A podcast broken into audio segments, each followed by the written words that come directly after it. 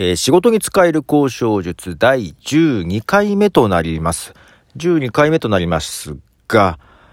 今、この番組を締めようかどうか迷っているところです。えー、ラジオトークから配信してましてですね。まあ、どちらかというと、ラジオトークがどんな使い勝手なのかっていうのを知るためにもやってるところもありましてですね。まあ、こんなものかと分かったところもありますし、他の番組に比べてそんなにリアクションが多いわけでもないので、ちょっと迷っているとこです。で、まあちょっと新しいことも始めようとしてましてですね。はい。ということで迷っていますが、とはいえ最後もう一回なんかですね、これ、ためになることを話そうかなと思うんですけども、まあ、ためになるというか、交渉術ということで、そうですね、えー、まあよく提案をするときにですね、何パターンか出すことがありますよね。うん。で、何パターンか求められることもあります。うん。まあ、ただできれば、一案だけ出したい。うん。やっぱり、ある案件に対して、ベストを考えるっていう時に、何案も同じ労力でベストって考えられないんですよね。うん。やっぱり一案に絞った方が、えー、ものとしては良くなる。まあ、作り手側の意図としては良くなりますよね。なので、できれば1案だけ出したい。まあ、ただ都合上何案か出さなきゃいけないこともあります。まあ、こういう場合はですね、まあ、他の方もよくやられてると思いますけども、まあ、1案と捨て案みたいな感じですね。あと3案出した時も、まあ、1案出して、そのバリエーション。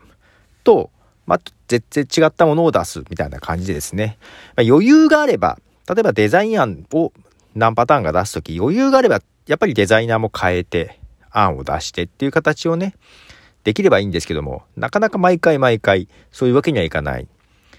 昔はですね、そのプレゼンを出すときにプレゼン費っていうものが出たんですけども、最近あんまり聞かないですからね。はい。ということで、まあできるだけ案は絞った方がやっぱりね、デザイナーにお願いするときもですね、3案出してって言ったらやる気なくなりますよね、普通はね。まあその場合、もうどうしても何案か出した、出さなきゃいけない場合も、やっぱり私からお願いするときにもいろいろ案を出します。こういうのはどうだろう。ちょっと考え変えてこういうのはどうだろうみたいな感じでね。まあ、ただやっぱりやる気はね、一案だけに労力を注ぐのとは、まあ変わりますよね。なのでその辺のまあ、作り手、デザイナーとかへの言い方、もそこも交渉はありますよね。まあ、簡単でいいから何案出して、みたいな言い方だとダメですよね。うん。申し訳ないんだけどっていう気持ちがやっぱりありつつ、えー、何案か出さなきゃいけないと。で、一案はこういうのでいきたい。もう一案はこういうのでいきたいっていうのをやっぱりこちら側ちゃんとね、提示して出さなきゃいけないかなと思います。で、まあ、やっぱり忙しくて、あまりちゃんとお願いできなかったという時もありますよ。そういう時に出てきたデザインや、ああ、しまった、ちょっとこれ伝え忘れたなってことはあったりはします。まあ、ただそういう時も、うんと、出てきたら基本私はですね、もう持ってきます、お客さんのところに。で、全力でお客さんを説得にかかります。まあもちろんそれでうまくいく場合いかない場合ありますけども、あのー、自分がね、出す側、の時にね、広告代理店とかの下で出す側だった時に、まあ、お任せで言われて出したらそこでお客さんに行く前にすんごい直しをさせられるっていう経験があるんですよ。で、直して、で、お客さんに渡したらお客さんからのフィードバックが来たら、結局こっちの意見に近い。なんで直したんだっていうことがあったりするんですよね。うん。そういう時ってやっぱりやる気なくなりますし、次からやっぱりちょっと同じところからお任せって依頼が来ても、すごく不信感を持っちゃいますよね。やっぱりそういう経験があるので、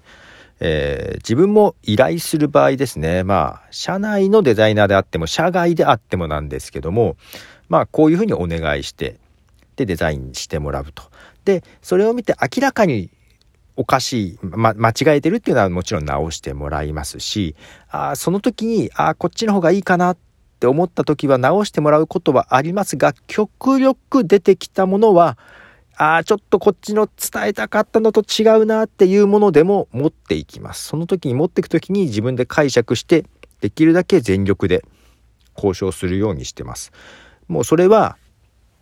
こちらの思いと違うものが出てきたとしたら、それは私がデザイナーにあらかじめ伝えるのをミスった。自分のミスなんで、私のミスなんで、そこで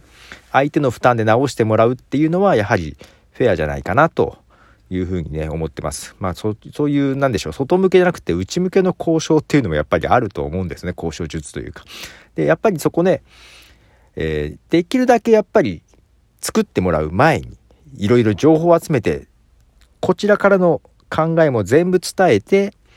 作ってもらうべきだし、で、こっちになんか意図があるんだったらその意図をちゃんと伝えて作ってもらうべきだし、それができなくって出てきた作品はもうこちらの責任でお客さんを説得しなきゃいけないかなというふうに思ったりします。まあ、そういうちょっと心構えでやっていたりしますということで、えー、まあちょっと内向けの交渉でもありますが、まあ、交渉というのかな？うん。そんなやり方をしておりますと。はい。ということで、えー、仕事に使える交渉術ですが、えー、続けようかどうか、まだちょっと半々で迷っていますが、はい。では。